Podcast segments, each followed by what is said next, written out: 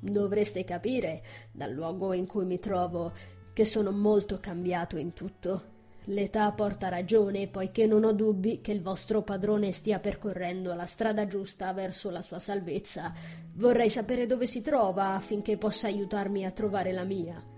Confessate invece che lo cercate per riportarlo con voi verso il mondo. Per fortuna, aggiunse Basin, che non so dove sia, perché essendo in un luogo sacro non oserei mentire. Come? Cosa? gridò D'Artagnan colmo di delusione. Non sapete dov'è Aramis? Di Guiche, che era florido e veemente, diceva a Raoul: Qui siamo tre padroni e tre valletti. I valletti sono bene armati, ma il vostro mi sembra abbastanza caparbio.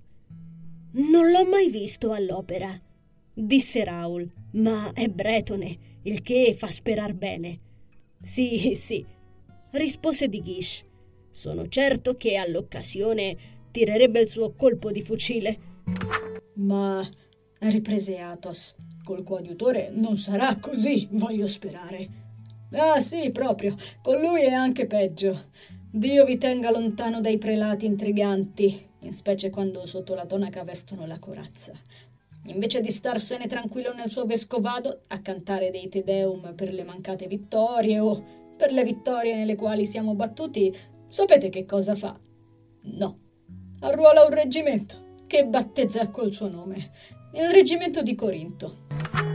E Mazaran che fece? Si adontò, disse Athos. Fece pestare il messaggero, disse Porthos. O accettò la somma, aggiunse D'Artagnan. Avete indovinato, D'Artagnan, disse Aramis.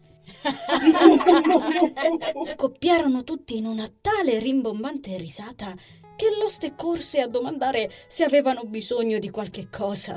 Aveva creduto che si battessero.